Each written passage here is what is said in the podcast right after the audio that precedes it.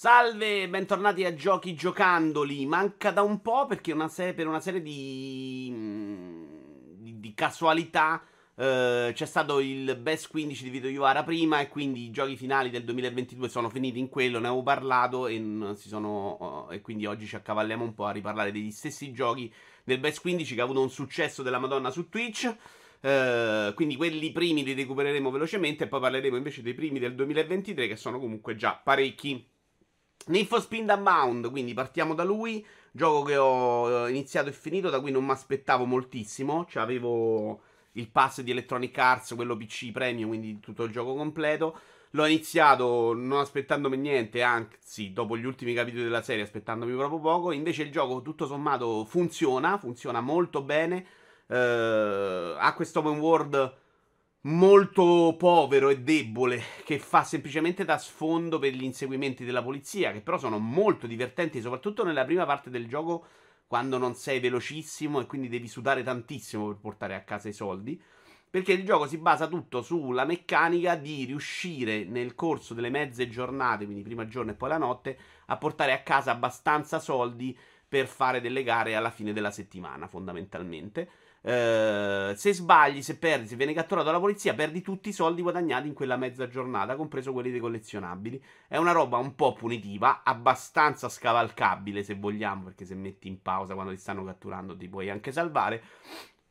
Devo dire che poi alla fine di soldi ne hai anche troppi, almeno a livello che ho giocato io, che mi pare fosse normal, e quindi non è stato più un problema. Però all'inizio l'ho un po' sofferta questa dinamica di gioco, però era la cosa più interessante secondo me, perché funzionava abbastanza bene e ti dava un po' quella tensione nella gara, perché hai un numero anche limitato di respawn.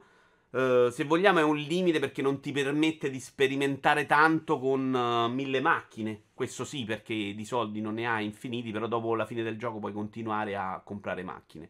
La roba fighissima è che invece è divertentissimo da giocare, ogni gara.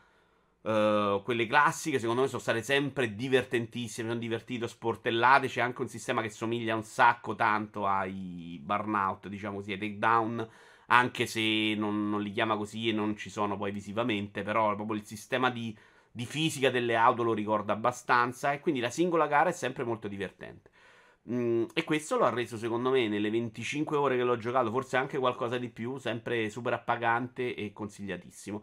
Poi ci sono delle modalità diverse, secondo me non eccezionali, ed è vero che l'open world è un po' povero, anche proprio per tipologie, per posti dove andare a cercare le gare, che sono fondamentalmente sempre gli stessi. Però secondo me è un arcade che può funzionare, aggiustato un po' il tiro con l'open world, secondo me può diventare proprio assolutamente un gioco di altissimo livello. Io comunque mi ci sono divertito tanto. Mi sono divertito un po' meno con Pentiment, che però trovo un'esperienza super interessante. Gioco narrativo in cui sono molto importanti le scelte che fai, non tanto nelle dinamiche di gioco, dell'avventura, della storia che viene raccontata, ma nella relazione che hai tu con le scelte che hai fatto rispetto ai personaggi che incontri nelle fasi successive, perché fondamentalmente arrivi ogni capitolo, devi prendere una decisione fondamentale. Nei capitoli successivi tu devi rapportarti con queste tue decisioni senza sapere se l'hai presa giusta o sbagliata, che è una roba fondamentale nel gioco, e quindi vivendo anche il senso di colpa o il fastidio di non avere la certezza di aver fatto la cosa giusta. Non lo metto nelle vette della mia vita, perché onestamente il modo in cui ci si muove, il modo in cui si rapporta ai personaggi secondo me è un po' lento e io tendo un po' ad annoiarmi, non è proprio il genere di avventura che fa impazzire me. Però era super interessante, la ricostruzione medievale era ottima, la ricostruzione storica secondo me era super bella, dialoghi scritti benissimo, c'erano un sacco di dettaglini carini. Finisce male secondo me tutto il terzo capitolo, un po' fiacco, però l'ho trovato stra interessante, bello che sia tra l'altro sul pass. Spark of Oops, seguito di Mario Rabbids, non l'ho ancora finito, non l'ho nemmeno ancora abbandonato. Avevo adorato il primo capitolo, che era una scatola perfetta secondo me, però molto contenuta.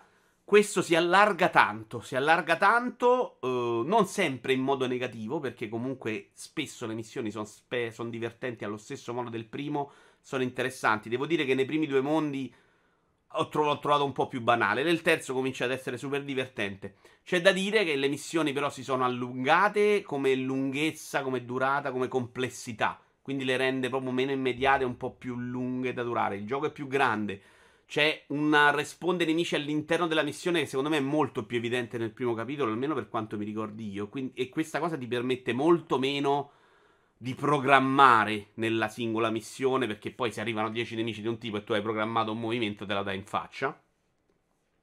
E questo allungamento però si vede tanto anche nell'open world, tra l'altro non gira benissimo, io lo sto giocando solo in modalità dock e secondo me c'ha dei problemi come ho visto raramente su Switch, proprio di frame rate, che sono però anche abbastanza rilevanti se consideri che poi il gioco invece nel tattico c'ha qualche buggino di troppo.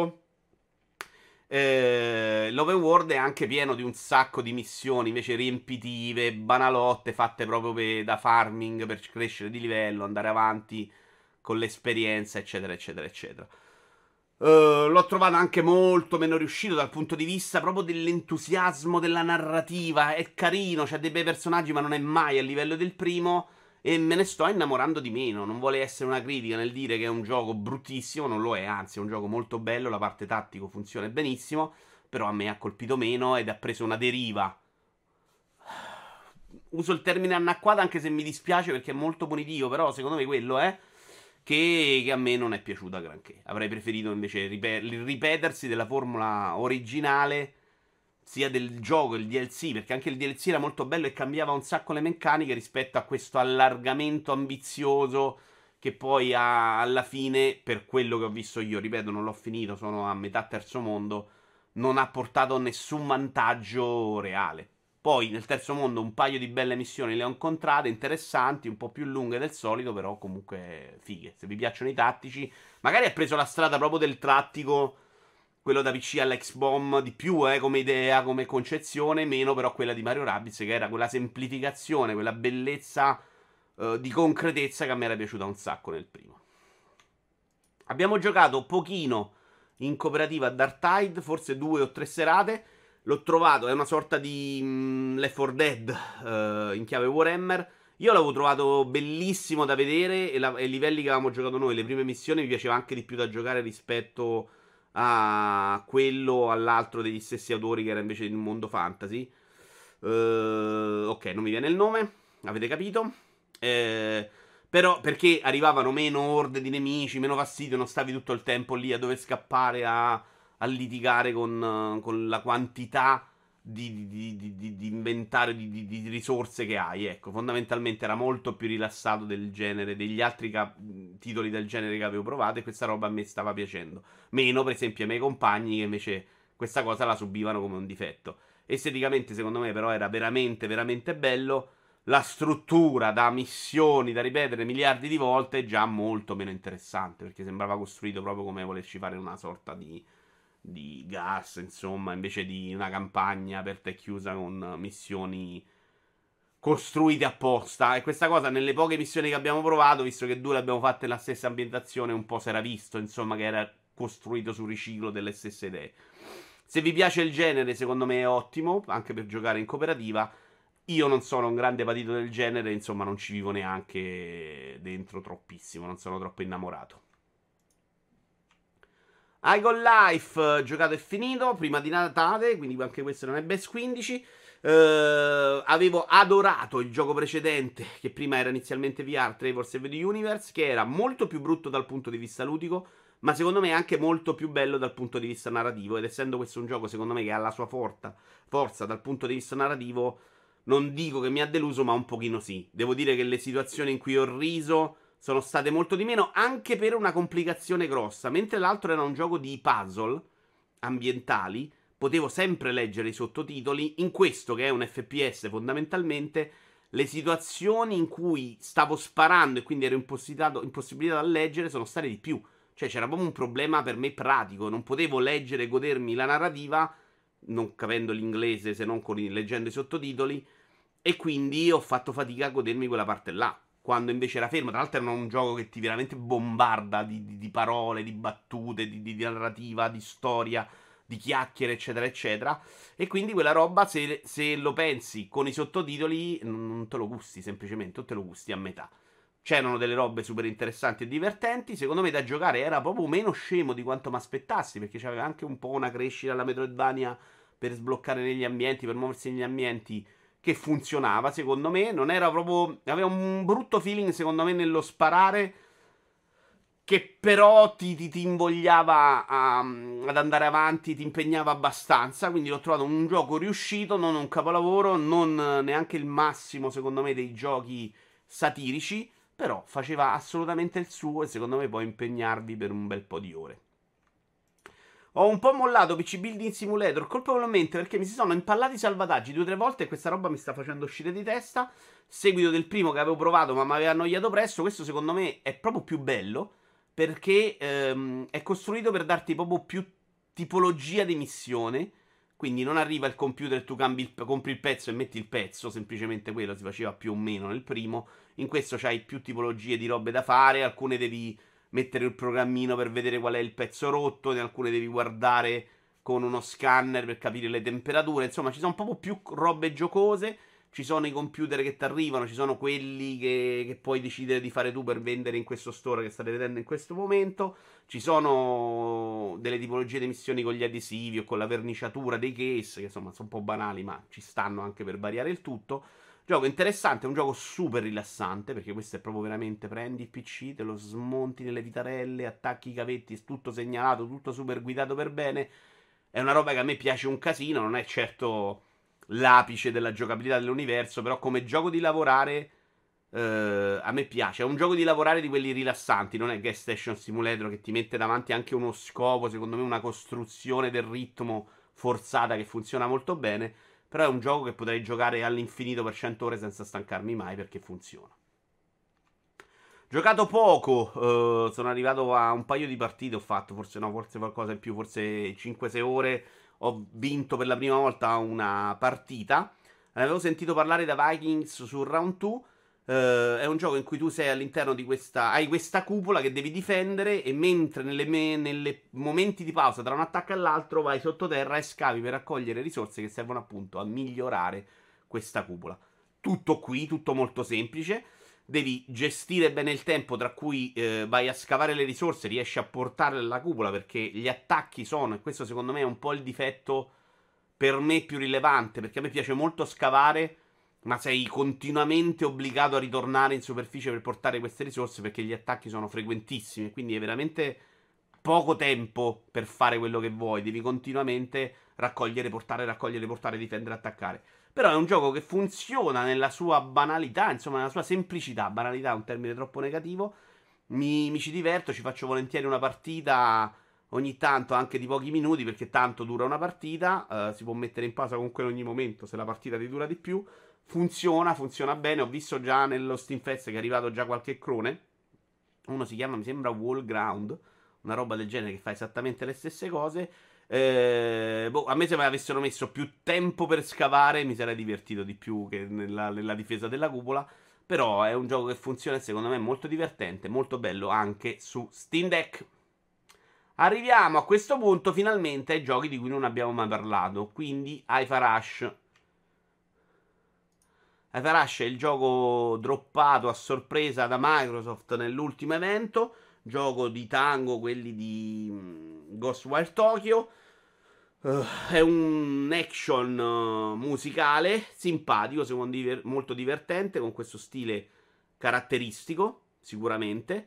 Io non ci sono morto dentro perché non sono il più grande patito degli action che si mette a memorizzare le combo, lo sapete, però mi sembrava ci fosse del margine per fare le cose meglio di quanto abbia fatto io. L'ho comunque giocato quasi tutto ad hard, perché a normal era troppo semplice, ad hard mi divertivo un po' di più, c'era più sfida, e quando secondo me si combatteva il gioco era comunque molto divertente, anche se non eri il padrone dell'action, dovevi comunque andare a tempo, ma ti permetteva anche di giocare in ogni momento. Alla fine ho abbassato il livello di difficoltà perché i boss duravano un sacco, pensavo di essere al boss finale, ho detto vabbè me lo faccio a normal, grazie a Dio, perché poi sono arrivati in sequenza a 33 boss finali. Sta roba d'hard l'avrei patita, invece a normal me la sono portata a casa abbastanza e scioltezza. Interessante, divertente quando si combatte. Grande punto negativo secondo me invece sono i momenti tra una sessione di combattimento e l'altro, dove c'è un platform con degli enigmi basati sui poteri degli amici, secondo me molto lento, molto macchinoso, molto rallentato, che proprio cozza con invece la frenesia del combattimento vero e proprio, che era invece una roba in cui quando cominci a metterci dentro tutto quello che hai è tutto molto veloce, insomma. E quella roba là io l'ho patita dall'inizio alla fine, cioè per me quella roba non è stata mai divertente o interessante, e secondo me andrebbe proprio aggiustato il tiro. Sono convinto che questo gioco non avrebbe mai avuto questo clamore senza questo drop nel pass estemporaneo. Però è un gioco interessante, sono contento che esistano questi esperimenti. Se devo essere onesto, nella mia vita passa pure un po' sotto traccia, cioè per me non è così stato così interessante da tagliarmi le vene, da essere insomma super eccitato, anche a livello narrativo molto banale, molto anche prolisso se vogliamo, per nella sua voler essere un arcade semplicione, tutta questa chiacchiera continua su temi, su sti cattivi che parlano di cose, secondo me era anche annoiante, mettiamola così. Andiamo adesso invece a Dead Divers, che è un gioco vecchio, abbiamo provato anche questo in coppia, abbiamo anche fallito perché lo abbiamo abbandonato. Gioco simpatico che richiede molta cooperativa, un visuale dall'alto in cui devi portarti, puoi scegliere delle cose nell'inventario per portartele in missione. All'interno di queste missioni più o meno tutte uguali, in cui cambia un po' l'ambientazione, devi difenderti e devi essere molto cooperativo perché c'è tanto fuoco amico e perché i nemici sono abbastanza infami. Noi l'abbiamo giocato in 4, con la visuale è stato sempre un problema, dei controlli anche molto particolari, forse con una campagna aperta e chiusa mi sarei divertito in più.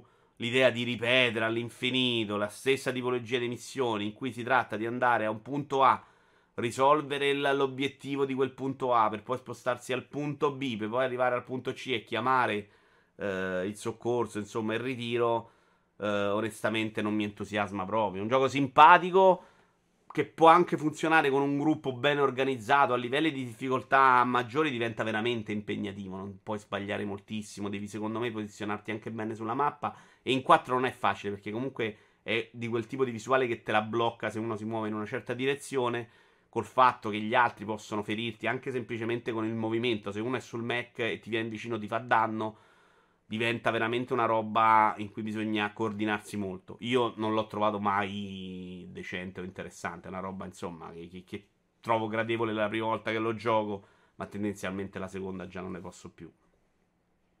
Capolavoro del 2023 a mani basse, già un gioco che attendevo molto e che mi è strapiaciuto, è questo Season Letter to the Future. Era comparso in uno State of Play Sony per poi sparire a lungo. Avevo provato la demo, aveva delle cose belle, delle cose meno belle. Il gioco alla fine è stato esattamente quello che sognavo che fosse, cioè un gioco di esplorazione in questo mondo desolato, bellissimo da vedere, secondo me con uno stile eccezionale, in cui non ti si chiede di fare niente di particolare, tutto quello che fai, o quasi tutto, lo fai semplicemente per il piacere di farlo, ed è tipo riempire un diario di viaggio, bellissimo, lo vorrei in tutti i giochi. Qui veramente fai le foto, registri i suoni che vuoi tu e li metti in queste pagine divise in capitoli. Dico quasi perché alla fine non sono sicurissimo che non avessi saltato un passaggio io e non mi obbligassi a fare una certa cosa, perché probabilmente non era obbligatorio un passaggio, ma potevo andare direttamente al finale. Io ci ho perso un'oretta a capire questa cosa e non ho capito se fosse o no obbligatorio, ecco, mettiamolo così. Per il resto sono andato in giro, tutto quello che facevo lo facevo per il gusto personale, scendevo, parlavo con delle persone, ha una delicatezza nei dialoghi quando ricorda le interviste che ha fatto nella prima parte in cui saluta la madre, insomma secondo me di un livello esagerato, super gradevole. La storia che racconta la racconta veramente con semplicità, ma anche con un senso di malinconia che veramente ti stringe il cuore e che non è di facile realizzazione, secondo me da quel punto di vista funziona sempre. Tutti i personaggi che incontri sono super interessanti, visivamente splendido, ed è un gioco che si finisce in poche ore, che non ti dà mai fastidio, che non ti chiede mai di impegnarti, non ti chiede mai non ti obbliga mai ad impegnarti. Ho fatto tanto del mio tempo, l'ho passato a fare cose che non erano assolutamente obbligatorie per il gioco, ed non è una cosa scontata per come sono io anche un giocatore, ma era veramente bello farla, era veramente bello sviscerarlo più possibile questo mondo. L'ho fatto, mi sono divertito, l'ho amato, e quando l'ho finito era il momento giusto di finirlo. Meraviglioso, veramente io l'ho adorato. Non è ovviamente un gioco per tutti, per tipologia, per narrativa, per ritmo, per quello che vuole essere, ma è un gioco per chi ama questo tipo di avventure, semplicemente splendido.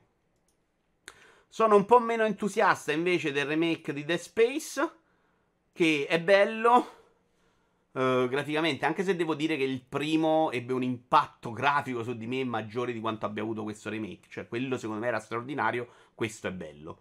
Il gioco fa esattamente quello che deve fare, quindi a me sembra molto più che operazione Resident Evil 2, mi ricorda proprio più un'operazione di remake vero e proprio, quasi 1-1 con l'originale. Sicuramente ha delle modifiche, ma non è un gioco che rivoluziona come fa Resident Evil 2 il progetto originale, cioè di completa ricostruzione di un videogioco. È un videogioco che lo ripulisce e ne porta delle migliorie.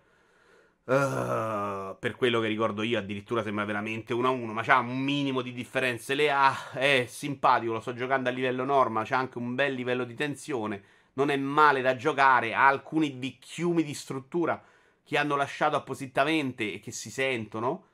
E quindi non lo so, non mi sono innamorato di questo ritorno in Dead Space. Lo sto giocando, ci sto passando il tempo, non mi dispiace, però anche tutto sommato una roba che nella vita potrebbe anche essere trascurata, tutto sommato, se avete giocato il primo. Non è una roba che ritengo essenziale, mentre Resident Evil 2 comunque offriva qualcosa di completamente nuovo. Qui siamo dalle parti di ok, voglio rigiocare Dead Space 1, posso farlo con una grafica migliore, lo faccio. Certo, è più difficile da giocare perché comunque il primo è ancora oggi bello, secondo me. Quindi siamo dalle parti di The Last of Us 1, come anche stacco grafico. Operazione simpatica, mi ci sto innamorando io, ma ho intenzione di finirlo prima di passare a Metroid Prime, di cui non vedo l'ora, altra operazione piuttosto simile. Però con Metroid Prime ci ho proprio lasciato, su Metroid Prime ci ho lasciato un pezzo di cuore che magari Dead Space non avevo lasciato all'epoca. Super delusione invece Valiant Hearts Coming Home, seguito di un gioco che avevo stradorato, la Ubisoft che portava avanti dei progetti un po' pazzerelli. Il primo aveva proprio una delicatezza, una raffinatezza anche nel raccontare la prima guerra mondiale, che non è facile trovare nei videogiochi. Lo faceva con narrativa semplice, fatta di pochi dialoghi, poche parole, ma secondo me super azzeccata, che poi si andava a unire anche con le immagini delle storiche di quella guerra, che è per tanti versi la guerra peggiore che la storia abbia mai visto, forse sicuramente, anzi più della seconda guerra mondiale, anche per numero di vittime e per come ha cambiato fondamentalmente proprio l'idea della guerra, per come ha fatto partecipare anche i civili, insomma per un sacco di cose questa guerra è stra importante. Devo dire che non ha veramente nulla. Ah, ma questo è, non è Coming Home, scusatemi, ve lo metto al volo, ho sbagliato il video, mi sembrava strano perché era bello, molto bello da vedere, assolutamente, più o meno come il primo, insomma bello. Il problema è che questo è pensato per dispositivi mobile, tutto con touch control che a volte funzionano anche male, missioni banalotte, minigiochi super banali che si alternano a missioni che dovrebbero fare empatizzare con le protagonisti, ma che sono proprio tirate via, molto veloci, molto tranchant, proprio in quello che vogliono raccontare, quindi non t'affeziona a nessuno, non riesci a vivere la guerra, non riesci neanche ad immedesimarsi. In più ti ci mettono queste sezioni di gioco ripetute, molto banali, quella con l'aereo secondo me è una delle più terribili, e quindi non funziona da nessun punto di vista. Io gli ho dato un voto molto negativo, perché soprattutto perché ero innamorato del primo, che invece anche se lì non è che c'era questo gran gameplay, c'erano dei piccoli puzzle ambientali ma erano simpatici, ma aveva una costruzione nel ritmo di gioco che ti permetteva di affezionarti ai protagonisti. In questo ne butta dentro tanti, non ti affezioni a nessuno e non capisci proprio dove vuole andare a parare questo gioco. Quindi per me è completamente operazione inutile e super deludente. Ma aspettavo veramente di rivivere comunque quel piacere del primo gioco. Non c'è, secondo me non c'è neanche un tentativo vero narrativo di andare ad affrontare il tema di quella guerra, insomma. No, tutto troppo veloce, troppo tagliuzzato. Sembra un trailer di un videogioco che vuole affrontare un tema della prima guerra mondiale. Veramente una grossa delusione dell'anno. Chiudiamo con Hogwarts Legacy, di cui ho giocato quasi 8 ore, credo, da venerdì, quindi in un paio di giorni 8 ore. Gioco simpatico, costruito molto bene, molto narrativo. Al momento nelle prime ore c'è tanto spazio alla narrativa e poco al gameplay vero e proprio, ma perché tutto il piacere di questo gioco si basa anche sull'esplorazione di Hogwarts e dell'universo di questo mondo, anche nel mondo esterno. È tutto molto bello da vedere, ti colpisce soprattutto la bellezza e i dettagli dell'universo che sono andati a costruire. Il combattimento, per esempio, me l'aspettavo persino peggiore, ma funziona. A livello normal lo sto giocando, comunque funziona. Puoi fare diverse cose anche con le poche magie che ho, puoi già cominciare a concatenarle, a fare più cose diversamente anche con sole 3 magie. Si combatte molto poco per quello che ho visto adesso, però sono uscito forse 2 volte da Hogwarts. E la cosa figa è che invece all'interno di Hogwarts fai delle missioni narrative, delle missioni vammi a prendere questo, vammi a prendere quello, ed incredibilmente quella roba è comunque divertente e bella da fare, perché stai girando in un castello meraviglioso, di un universo meraviglioso, in cui ci sono 70.000 riferimenti a un universo che chi ha amato, magari anche più di me. Io non sono il più grande amante di Harry Potter, mi è piaciuto l'universo ma non sono il fan sfegatato. Se li gusta, secondo me, in un modo incredibile. Veramente la quantità di dettagli, di piccole cose che puoi apprezzare mentre ti muovi all'interno di Hogwarts sono assolutamente meravigliose. Ma aspettavo magari qualcosa di più delle lezioni scolastiche, perché credevo che avessero spinto un po' nella lezione di Bully, quindi con dei minigiochi eccetera. Invece quella roba è chiacchiera, te la spiego e poi vai avanti nelle missioni, te devi usare quegli incantesimi, tutto qua. Magari cambia andando più avanti. Le prime 8 ore è stata questa roba qua e io sono comunque soddisfatto, perché è bello andarsene in giro, è bello vivere questo universo. Se questo universo vi fa schifo, secondo me chiaramente potete apprezzarlo di meno, ma non è che è il gioco che è brutto e piace agli amanti di Harry Potter, come sento dire tanto. Secondo me il gioco è bello per chi vuole quel tipo di esperienza, perché è pensato per quell'esperienza là, non è pensato per fare un action di combattimento incredibile, è pensato per farti andare da una parte all'altra di Hogwarts e gustarti quello che c'è all'interno. Quindi è un gioco bello per tutti quelli che hanno voglia di apprezzare questo tipo di esperienza. Ne riparliamo comunque sicuramente in futuro, insieme alla remaster di Metroid Prime. Ciao a tutti, grazie, arrivederci, alla prossima.